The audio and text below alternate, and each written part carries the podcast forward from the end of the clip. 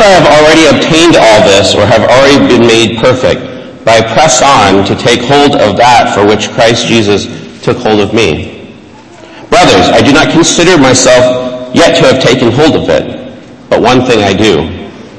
Forgetting what is behind and straining towards what is ahead, I press on toward the goal to win the prize for which God has called me heavenward in Christ Jesus.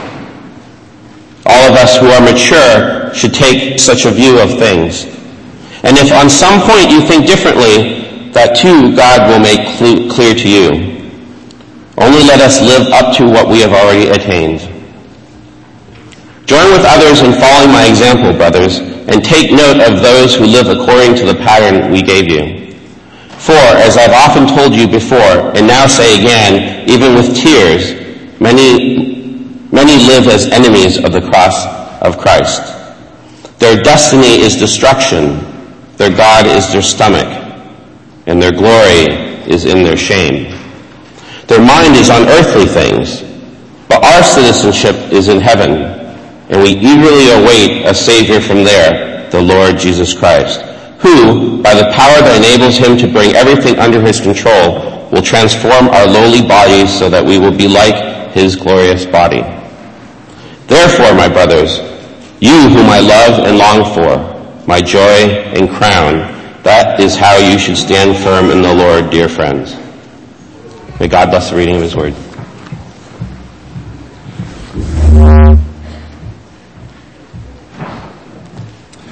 Good morning to you. Good to see you. My name is Jeffrey Arthurs. Good to be with you again. May God bless you, especially in this time of transition while you're looking for a pastor for the English congregation. And I'm happy to serve here uh, in the meantime. I'd like to speak to those of you today who are in the doldrums. The doldrums. That's a sailing term. It's a nautical term meaning a calm, a place of no wind. As you know, with a sailing ship, uh, depends on the wind for power. So if you're in the doldrums, you ain't going nowhere. You're stuck. And some people are in the doldrums um, spiritually. How's my PowerPoint there?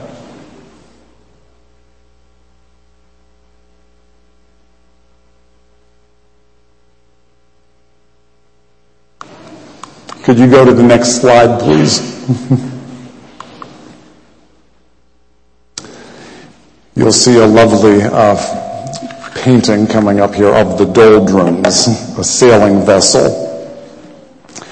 Also getting a little feedback, a little reverb with the microphone. I feel like I'm preaching with Billy Graham in a great big uh, stadium. But I'd like to speak to those of you in the doldrums. Your prayer life, for example, is static for the last year or the last two years or the last three years or the last decade. Not much forward progress. I see it. Thank you.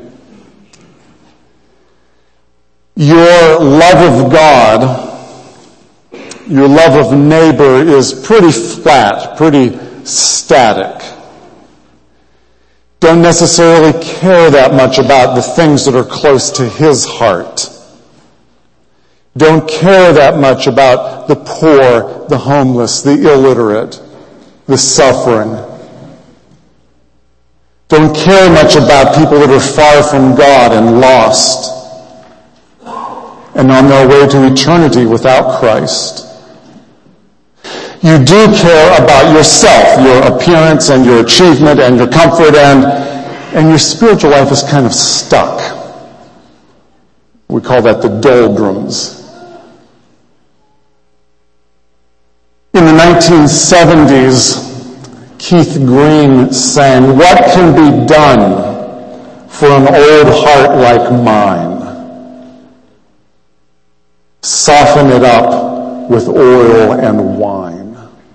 The oil is you, your spirit of love. Please wash me just now in the wine of your blood. previous to that chorus, he said, what can be done for an old heart? He said, my eyes are dry. My faith is old. My heart is hard. My prayers are cold. I know how I ought to be alive to you and dead to me. What can be done? What can be done? Some people are bored spiritually. Not much life in your spiritual life. Your favorite word is whatever. Some people are actually critical spiritually, or kind of cranky, kind of Church is stupid. Pastor's stupid. Everybody's stupid. What can be done? It's a big question. It's a good question. What can be done for an old heart like mine? I'd like to draw your attention to two responses for the person who's asking, what can be done for an old heart like mine? Two responses from this passage. For the person who's in the spiritual doldrums, first we need to remember. Go ahead to the next slide, please. And again, um, forwards, not backwards.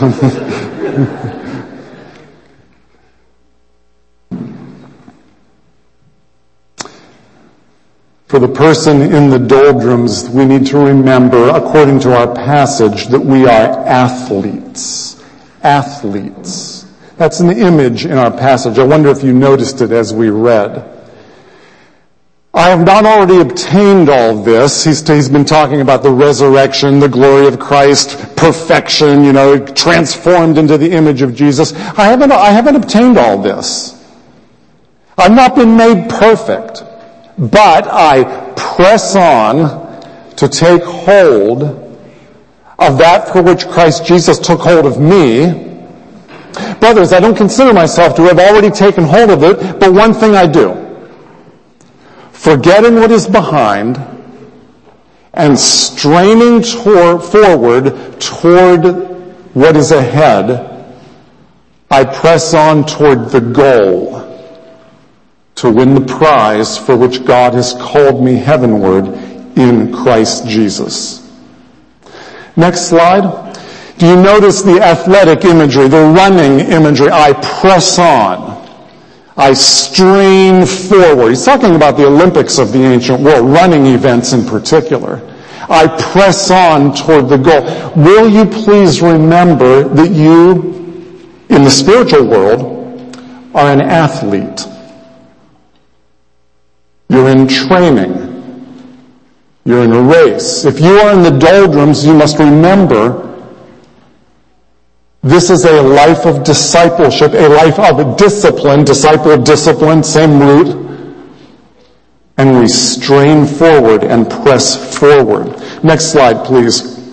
Keep this in mind. We're pressing forward. This Christian walk is actually a run, and we are pressing toward the goal. May I give you an example? Sexuality. Where are you in terms of your sexual conduct compared to a year ago, 18 months ago, two years ago? Have you sensed some slippage? May I remind you that you are in a race pursuing that for which Christ has laid hold of you. That's the image of Christ, perfection, growing up, being like Him, holiness. And in terms of your sexuality, we, we read verses like uh, 1 Thessalonians chapter 4. Go ahead to that verse. Each of you must learn how to control his own body in holiness and honor. Not in the passion of lust like the Gentiles who do not know God. Are you learning, discipling, running the race, breaking out of the spiritual doldrums? Are you in the process of learning how to control your body in holiness and honor? May I give you another example? Prayer. Some of us are in the doldrums in terms of prayer. This is a particularly hard area for me. I've been a Christian a long time, you guys, and you would think that I'd be further down the road in this discipline, this lifestyle of prayer than I am. And I'm asking God to expand my heart and work in my spirit and help me develop the disciplines. I'm asking Him to help me be like Jesus. Do you ever notice how much Jesus prayed? This is very natural to Him. And there were extended periods of time where He would actually go away and prob- sort of like a silent retreat or something, where He would just pray. Some of the ways I'm trying, I'm not doing super well, but some of the ways I'm trying, you know, I'm an athlete, i have got to strain forward and, and discipline myself. Some of the ways I'm trying are that I, I use a prayer guide. It's, it's really a good guide. It's called Praying Scripture Back to God. Have you ever done that? Have you ever taken the words of Scripture and just made it your prayer? It's a really good way to pray. And I find that to be a help with my own prayer life. Another thing that I do fairly regularly is that I confess to people I'm not much of a prayer. I guess I'm doing that right now to you. And that kind of confession helps break the power of sin, doesn't it? If we walk in darkness and if we pretend like, oh, everything's okay and, you know, I'm just cruising along, uh, I don't know how much forward progress we can make. Another thing that I do occasionally, in fact, it's coming up this week as a matter of fact, that about once a year I take a silent retreat. I just go away for an entire day and I just spend the day in prayer. So I'm trying to break out of those doldrums, trying to make some forward progress after all these years of walking with the Lord, trying to make some forward progress. So am I talking to you? Do you sense this in yourself? What can be done for an old heart like mine? My eyes are dry. My heart is, my, my faith is old. My prayers are cold. For that person, may I call your attention to the scripture. Remember, you are an athlete. You're in a race, and that will call for some discipline. Second response from our passage for the person who's in the doldrums is, yes, remember you're an athlete. Secondly, go ahead to the next slide and then one more. Remember that you are a resident alien. A resident alien. Well, what does that mean? It means you reside somewhere. You live in a certain country or a certain state or a certain locale, but you don't actually belong there. You're an alien. You're an outsider. You get the idea. You get the concept. I was a resident alien uh, a number of years ago in the Philippines. I lived there in the Philippines for a year. I, I, I had a house there and I, I, ate the food. I ate some really crazy things there. I ate some other really good things. I, uh, I, walked the roads. I learned some of the language, Sige. Okay, and I learned some of that and I was part of the culture, but I didn't look like the other people there. I wasn't allowed to vote. I wasn't allowed to get governmental aid. You get the idea, a resident alien. You and I, according to our scripture, I'll show it to you in a second, we are part of this world, sort of, but we're really part of another world. And we don't look at things the same way. Even though um, uh, both the world and the disciples of Christ, even though we're looking at the same thing, we see things differently. Different perspective, right? Different angle. In this passage, the apostle Paul contrasts disciples like, like you with what he calls the enemies of the cross. They see things differently. Here, let me show you to you in our scripture here. Go ahead and click again. Follow my example, brothers and sisters, and take note of those who live according to the pattern we gave you. For as I have often told you before, and now say again, even with tears, many live as enemies of the cross of Christ. Their destiny is destruction. Their God is their stomach. Their glory is in their shame. Their mind is on earthly things. But our citizenship, resident aliens, is in heaven. We eagerly await a Savior from there, the Lord Jesus Christ who by the power that enables him to bring everything under his control will transform our lowly bodies that they may be like his glorious body.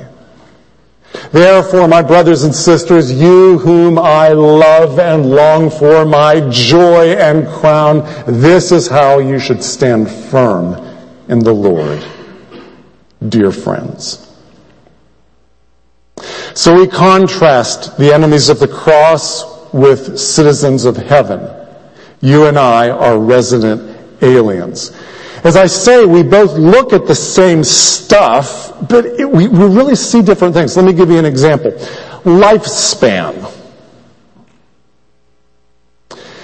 Enemies of the cross look at the span of our days, the span of their lives, you know, whatever, 60, 70, 80, 90, 50, whatever, the, our lifespan. You and I, basically the same, right? We're looking, what do you see though? These people with the mind set on the earth, they see, hey, you only go around once. He who dies with the most toys wins. Many years ago, the beer commercial used to say, go for the gusto. I don't know what gusto is, but you were supposed to go for it. Meaning, this is it, baby. This is it. Make everything you can out of this. You and I look at lifespan and we say, you don't just go around once.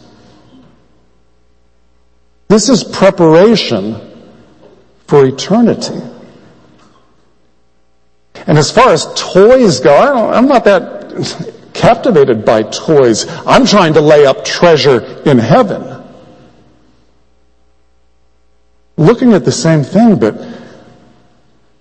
a citizen of heaven sees something different. Take another example. Career. Career.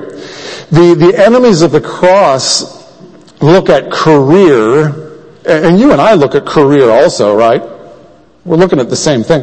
But they see money. You and I see, um, yeah, yeah, money. I mean, it's part of it. You gotta live. They see achievement. You and I see, well,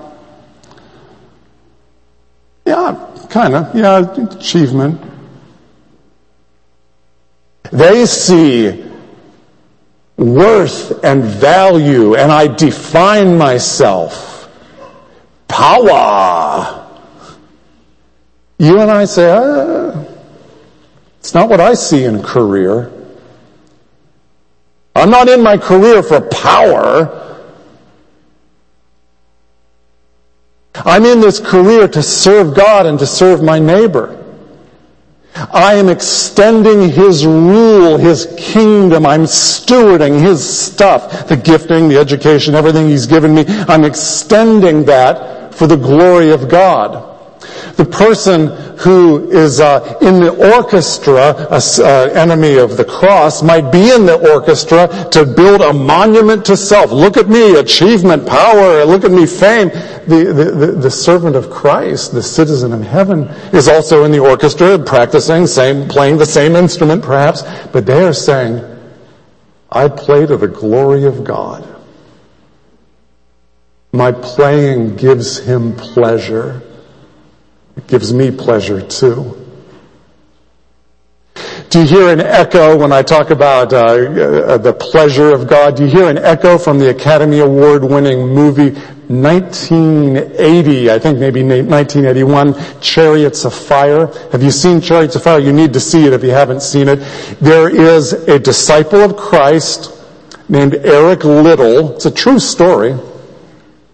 And there is someone who doesn't know Christ, Harold Abrahams. And they are both Olympic sprinters. Both looking at the same thing, practicing, working hard, training. You know how it is. But Harold Abrahams is so caught up in his career, his ability, his sprinting, it becomes like an idol to him. He uses it to define himself, to give himself worth. My whole personal, my reason for existence depends on the next 10 seconds. They were 100 meter sprinters. Eric Liddell is a Christian. He says this, this, this issue of worth is already settled. I have security. I have significance in Christ. Now, when I run, I feel the pleasure of God. And my running is a way of worshiping Him. Take a look at that movie if you want to see the contrast between two different ways of looking at the same thing. If you're in the spiritual doldrums, remember, you're a resident alien. Don't quite fit here. There's another age coming. That's where you belong. Moses knew this. Moses thought of himself as a resident alien. Here's Hebrews chapter 11. Go ahead. By faith, Moses, when, when he had grown up, refused to be known as the son of Pharaoh's daughter. He grew up in the, the, the royal court of Egypt. But he refused all that. He chose rather to be mistreated along with the people of God rather than to enjoy the pleasures of sin for a season.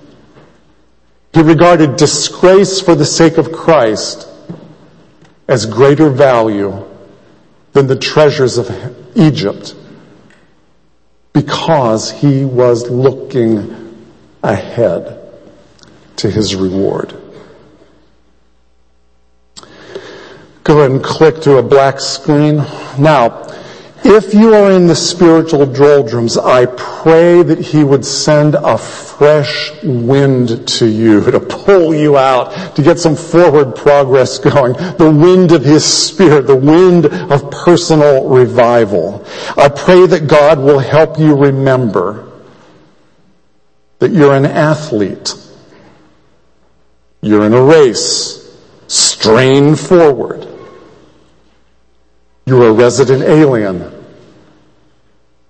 Your values, your citizenship, your mindset is somewhere else. I pray that God would help you and that He would help me live life on mission. On mission. Let me conclude by telling you a little story about the phrase on mission. A few years ago after Hurricane Katrina, which hit New Orleans uh, really hard. A group from the seminary where I teach, Gordon Conwell Theological Seminary, a group went down to New Orleans just to help out, just help clean up and, you know, minister to people. They, they were really wiped out down there. And my wife and my son and I went along. So we were part of this New Orleans uh, trip to, to help out. And uh, it was really hard work. It was dirty. It was hot. It was muggy. It was New Orleans. We got, you know, we worked all day from the morning until the evening. We were all sleeping. There was a big team. We were all sleeping in a church uh, sanctuary, much smaller than this that had chairs, and we would just move the chairs out of the way, and we had sleeping bags. It was not very comfortable. It was not very pleasant week. They had some makeshift showers they had made, the church had made. There weren't enough showers for all of us, and they were just plywood, and it was, it was pretty icky. Okay? It was icky. Do you know what? During that week, I didn't hear a single complaint. Nobody said it's icky. Nobody said, man, this is hard. It was hard. Nobody said they're feeding us. The food wasn't great. Nobody said, I volunteered for this. I mean, what? And I started thinking, well, why is that? Why no complaints? And you know why I think the reason is? Because we were on mission. You know what I mean? We had the mindset like, hey, I volunteered for this. Hey, I'm here to do something. I knew it was going to be tough when I did it. And that's just part of the deal. And I'm serving God and I'm serving uh, His people and I'm on mission. And then I thought, why don't we just live that way?